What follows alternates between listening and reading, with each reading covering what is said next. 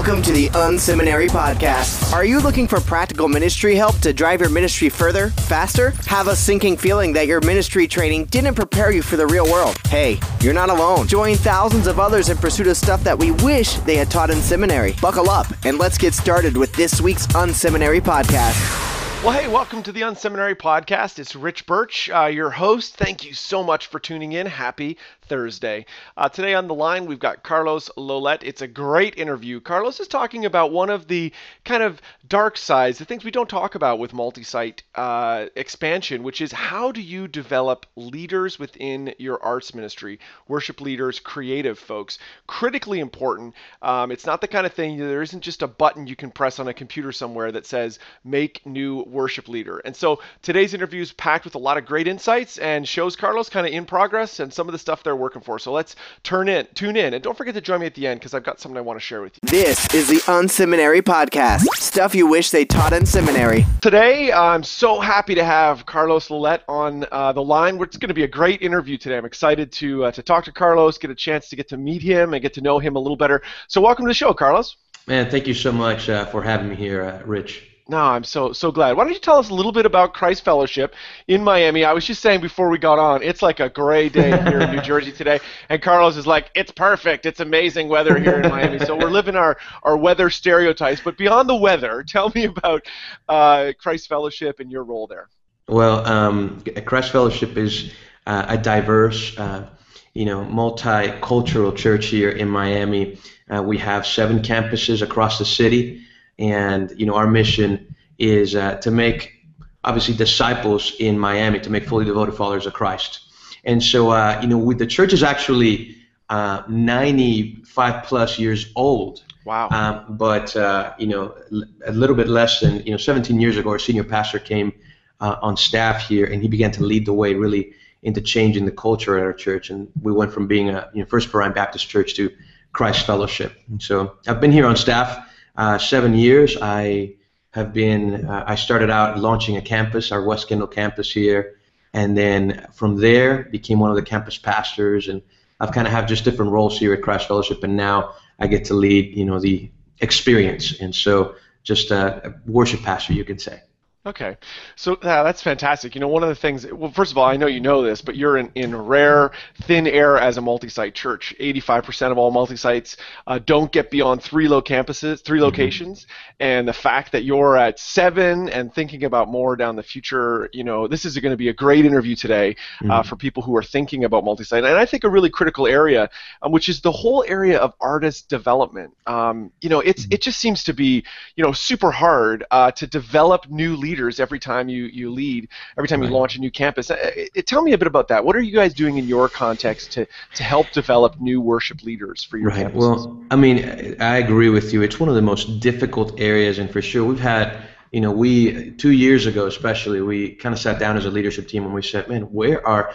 It's terrible when you have an opportunity to launch a campus and you don't have the leaders. Right. It's almost like, man, this is like unacceptable. You know, how can we how can we be placed in this position? And so, we really began to think about, you know, especially as it relates to worship leaders, you know, we began demanding a lot out of our worship leaders. It's like, you know, you got to be an amazing musician and performer and pastor and, you know, and poet and leader, and hopefully you had some background in the business industry, you know. and so, uh, you know, our, our, our worship leaders, um, I have a lot of respect uh, for because we run pretty much entirely on a volunteer uh, basis. And so they really do have to be leaders. Mm-hmm. And so one of the things that we have found to be effective, and that I found to be effective, obviously, is being extremely intentional uh, just on spending time coaching and developing them, uh, not just um, managing them. You know, they it really, if when you think about all of the different skills that are needed uh, to have uh, a worship pastor at a campus, man, it takes a lot of development. You know, it's mm-hmm. musical development, it's spiritual development, and its leadership development. And so uh, that's you know one of the things that it sounds so simple, but as leaders sometimes you know we just get caught up in the next thing and we forget that we have to be so intentional about spending time with them. Another thing that's worked really well for us is establishing an intern program. Mm. And right now we are trying to leverage that to the max more than ever before. um, we uh, really we um, we had an intern program for a while. In fact, a couple of our worship pastors have come from uh, that intern program. Oh, okay. And a couple, in fact, some of our campus pastors have come from that internship program. And at first, it was you know a little bit organic, right? Right. And so maybe there wasn't is so organic much. Organic just a word for sloppy. I think that's a word for sloppy. I think I think it can be. It can be for sure. Not saying in your case. It's uh, yeah. for it was it was it was a little bit sloppy, but now. Uh, as the years have progressed and, and as we've le- you know learned some lessons, we just we've begun to add some structure and you know we have a leadership pipeline. But the intern program, you know, I was thinking about this last night before our conversation. I'm like, you know what? if there's something that has had the greatest impact in being able to develop um, worship leaders, it's it has to be the intern program. And mm. you know, right now we started leveraging relationships with universities okay. um, like we never have before. In fact, just this past Monday, I came back from a school that had a job fair, and man, we we tried to you know we sent our student pastor there. I was there. Another one of you know our worship leaders was there, and man, we began to realize, man, th- there's untapped uh, potential in some of these schools. And you know, there's these young kids who are learning a lot of theology uh, and you know practices in music. They just haven't had the ministry experience. Right. And this is one of those opportunities that can really help them. Now, so tell me about the internship program. Is it how long is it? Um, you know, do you pay your interns? What does mm-hmm. it kind of a typical intern experience look like? Okay, um, you know, this has changed so much, uh, Rich. And so I'll tell you, we have different versions of the intern program. And so right now with uh, universities, a lot of universities do ask for interns to be paid. And I, man, I, and we were definitely we want to make sure that we take care of them. And so uh, what we've done is pro- we provide housing for them, mm-hmm. and we also pay them uh, a kind of a small salary so that they could you know survive. Especially, Miami is very different from a lot of the country, and uh, and so when somebody comes in from Oklahoma, you know, to Miami, not only are they, you know, the culture shock and I mean, how am I going to survive here? I can't even speak to the. And I'm like, I'm trying to go to Walmart and order something. I don't even know how to say it, you know. And so, um, right. and so we we we do that. And what we try, I'll tell you what we tried last year. We had a 10-week internship program, and essentially we structured it to where we, um, I had sort of an overall mentor, um, who tried to invest in the three interns that we had at the time, manage them, and also empower them to be at one campus with another worship leader. And so, in those campuses, obviously, it's essential that they get leadership opportunity. You know, if you don't create, you know, a, a space for them to lead, I mean, forget it. I mean, you might as well not have an internship program. You just waste your entire uh, right. resource in there. Yeah, right. And so, and then you know, we went through some curriculum and different. We just outlined. I mean, I can shoot you some details uh, afterwards, Rich. Yeah, but, that'd be great. Um, but we, you know, we essentially tried to cover some material and what we believe, like, you know, how do you lead a rehearsal?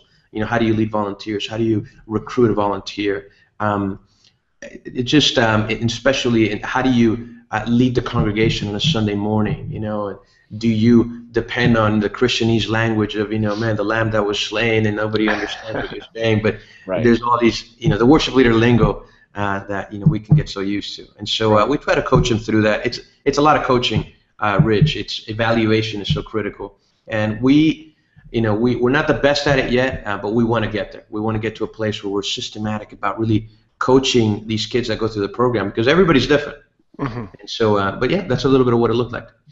Cool. Now, uh, you know, I don't, I don't claim to be an artist, but I do, I do oversee some artists in my, mm-hmm. you know, particular area. What would you say, um, you know, to the senior leaders, the executive pastors, those types of people who are listening today?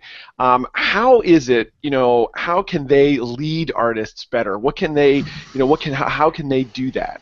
Mm-hmm. I, I, would say, um, I would encourage them to. Uh, two things. And number one, you have to give them structure. You, you do have to provide a canvas for them to create something on. But at the same time, uh, don't handcuff them and let your artist be an artist. Mm. Uh, you know, your artist is, this is, man, I'm telling you, this is a mistake I made. Even though I'm an artist and a musician, I have a little bit of a bent toward, uh, you know, just leadership and, and, and, and organizational structure and different things and here's what here's what would happen. I would expect you know all of the artists to, to be the same way, and they're not. Right, right, I mean, you need right. to if you want to have a culture where artists are thriving, let them write songs. You know, this is something that we haven't done well that, that we're trying to change. Is man, let them write songs, let them do things that are are creative and that maximize that that potential and that creativity. Let them try things. You know, if if you don't try, I mean, if, if you don't try anything, um, you know, your artists are going to go somewhere where they can try it.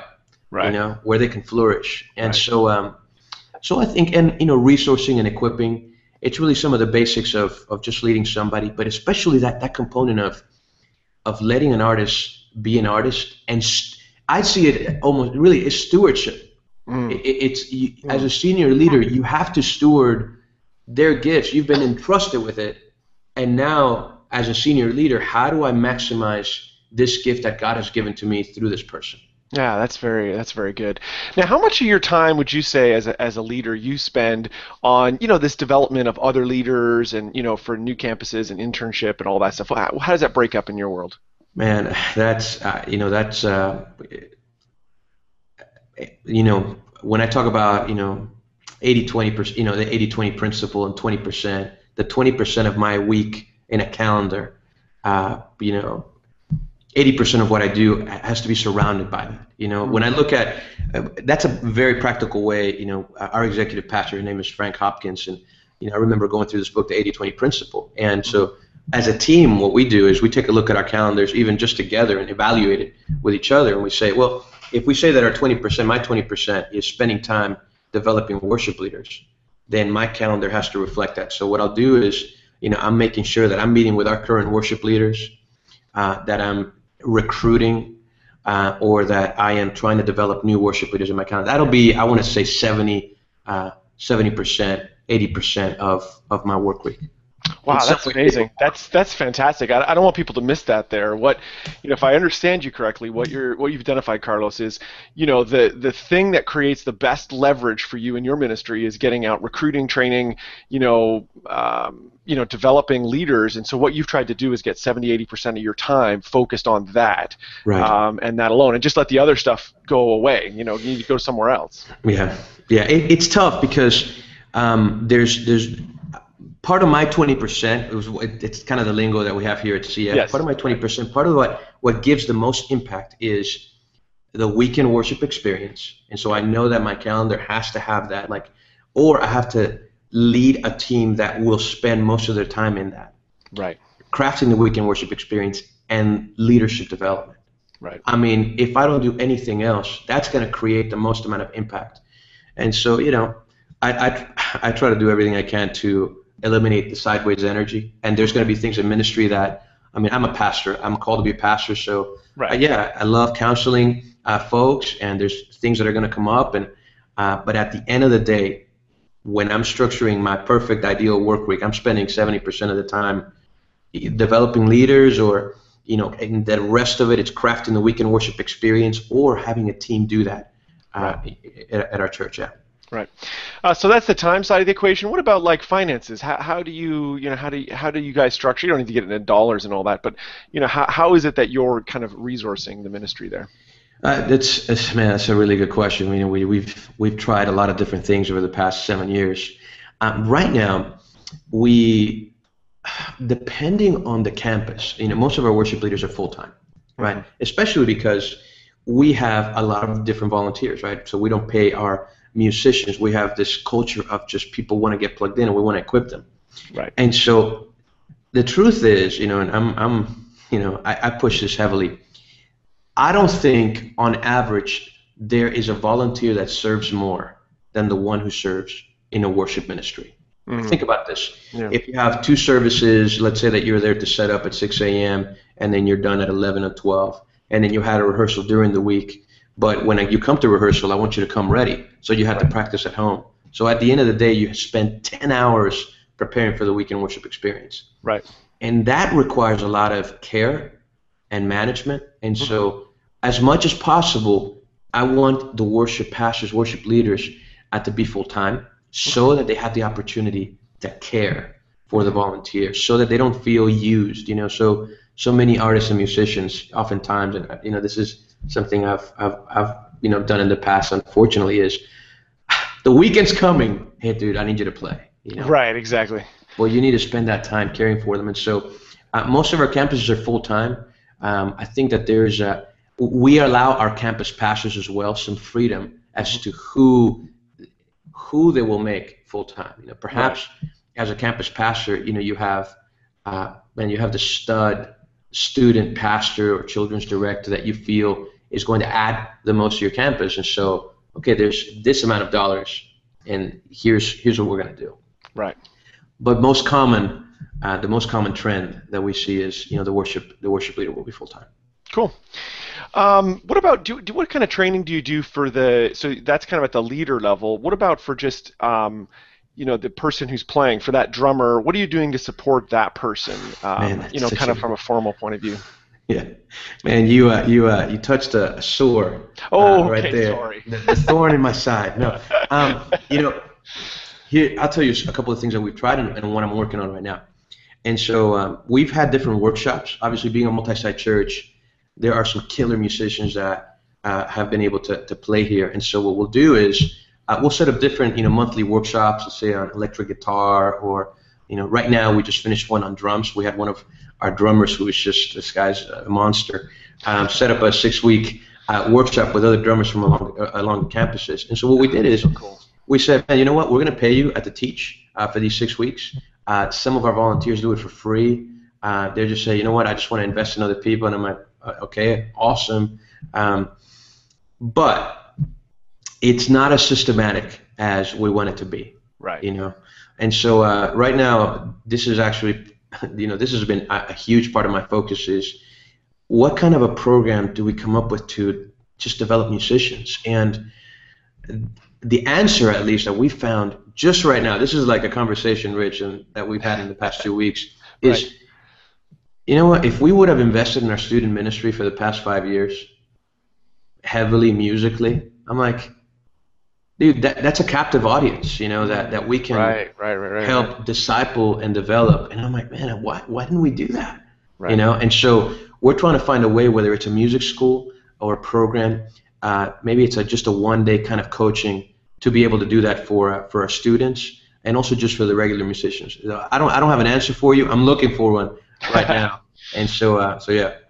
No, that sounds great. That sounds, uh, you know, even I like that idea of even like, you know, here's a drum workshop for a number of weeks, and even to get those guys, because one of the things I, I know from working in multi-state churches for so long is when you get those band members together, particularly those those folks who just love to serve all the time, they never meet people from other campuses, and so, so getting them all together in one place and saying, hey, you're all, you know, whatever lead guitar guys at our different campuses, having those guys talk to each other, it's just a great, there's a, you know, a great synergy that can happen there, and obviously yeah. that's that's the kind of foundation you use. You build upon that to be able to de- develop your church's unique sound, right? Because yeah. you have to, they have to all kind of agree on, hey, how does this? How do we do what we do here? It's so uh, true. You know, for sure.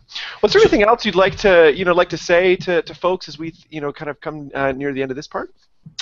Um, you know, I, I, think the emphasis and one of the one of the last things I think, Rich, uh, that we're working on right now as a multi-site church is um, we're trying to. You said something really interesting about coming up with your own sound.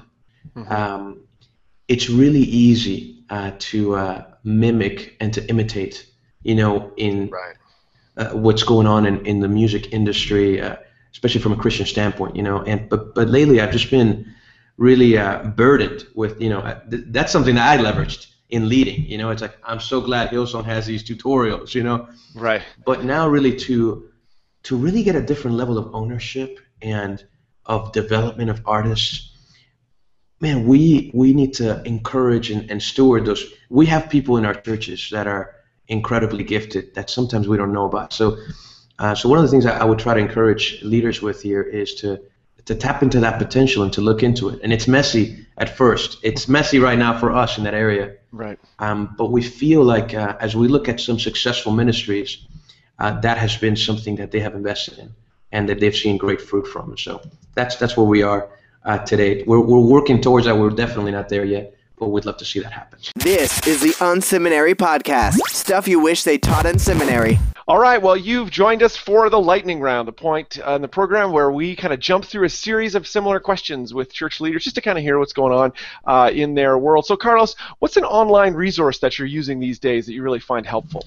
Um, one of the things that I use on my phone is uh, is uh, an app called Zite, uh, okay. which uh, it's essentially uh, this uh, app that takes a ton of different articles and resources on from the online world and it categorizes them so that I can pull up, you know, so that I can catch up on news and articles and and so you can categorize them from leadership to theology to you know sports to whatever you want. And So it just all compressed there, and it's just incredible. That's very cool. Um, what's a book you've read in the last you know six months or so that you, that's shaping your ministry? It's kind of impacting you. Yeah, um, it's actually the latest book I read. It's called The Heart uh, of Leadership by Mark Miller, mm. and it talks about leadership character really being the foundation of uh, of leadership. It's just a really practical, uh, very small read book that uh, we really believe that is going to impact uh, our leadership development culture. Nice. Um, what are some other ministries that are impacting you that you're kind of looking to and saying like, hey, I want to learn from them? Uh, Mars Hill, uh, from a worship standpoint, I'm really interested in understanding how they um, their worship ministry is is based on bands, and they have all these different bands across the city and across the country, and I'm like, wow, that is so different Right. Uh, and I want to, you know, I want to understand it. And of course, Hillsong, like we talked about earlier. Yeah, and they they have such funny names for their bands, right? They're all like, you know, the song group or something like that. The, yeah. the song people, the singing people, or something like that. And um, it's true. I, It's funny because I just ran into that this week. I was like, "What is this?" And you know, yeah. it's like, "Oh, it's very interesting." Um, all right. So, if you could spend 15 minutes with any uh, leader alive today, uh, who would you spend that time with, and why? Oh, man, um, you know, I I I, um, I would say, uh, you know, Pastor John Piper uh, would be that person. I I love his, you know, his writings have you know influenced my relationship with God, and I just want to be a man of God at the end of the day. And I feel like every time I hear from him or I see some of his writings, I'm like, man, this dude is he's a friend of God and I just want to meet with him and learn from him, and uh, and so yeah, I would I would love to meet with him. That's very cool. All right, so when you're, you know, you're not busy developing all those leaders at all those different campuses and you're kicking back, uh, just having some fun, uh, what is it you like to do uh, for fun? Oh man, I love to uh, travel with my wife. Right now, we just uh, we adopted a, a, little girl, and so oh, it's nice. really congratulations. Just, thank you so much, thank you so much. And so really, it's just spending time with my family uh, trying to get some sleep right now, right? Because she's eight weeks old. oh gosh! Oh my goodness! I can't believe you're sitting up with an eight-week-old. That's crazy. and so, uh, so yeah, just hanging out with the family, man, and, and, and traveling, and I mean, I love doing a lot of different things, but right now, that's that's my focus. Oh, that's very cool. The uh, was the adoption international or uh, you know na- or you know local national? It was it was actually local, and it happened um, from one day to the next. Uh, literally, I got a call on Friday, and we picked her up Saturday. And oh my goodness! Wow. crazy. cool. It was crazy. Nice. Well, thanks so much for being on the show today, Carlos. It's really been great to get to know you a little bit better. If people wanted to get in touch with you or your or your ministry, how would they how would they do that? Uh, well, you can uh, you know just go to our website cfmiami.org, or uh, you can get in touch with me uh, on Twitter, uh, and Carlos Lollett is my my handle. So cool. Well, thanks so much. Thanks for being on the show. Thank you so much for having me. It was a pleasure. This is the Unseminary Podcast. Stuff you wish they taught in seminary. So thankful to have Carlos on the show. As you go, two quick things. First of all, um, I'm going to provide a link in the notes to Elevation Worship. Um, they provide a great a, no, a, great number of resources to help worship leaders as they kind of introduce new songs. They provide free loops, chord charts, all that kind of stuff. It might be an interesting place for you to start if you're looking for how do I kind of replicate um, our, your worship experience. Thanks so much for tuning in today folks. This weekend, you've got an opportunity to serve the people that God's put in your path. Go in there uh, with a way, uh, with your heart open, and, and, try to find a way to serve and love and care for those people uh, that God puts puts in your path. And we'll see you next Thursday on the Unseminary Podcast. Thank you for tuning in to this week's Unseminary podcast. Don't be shy. We'd love to connect. Check out Unseminary Inbox. You can sign up at unseminary.com and we'll send you helpful training resources every week. Plus, you'll gain immediate access to our exclusive members area with tons of resources you can use. Connect with Rich on Twitter at Rich Birch or through email rich at unseminary.com. Don't forget to check out the show notes for this episode at unseminary.com. It includes links to what we talked about today and more. Leave a comment. We'd love to hear from you. Did you enjoy today's episode? Drop by iTunes and leave a review. Thanks again for tuning in to this week's Unseminary podcast. Join us next week when we'll learn more stuff we wish they taught in seminary.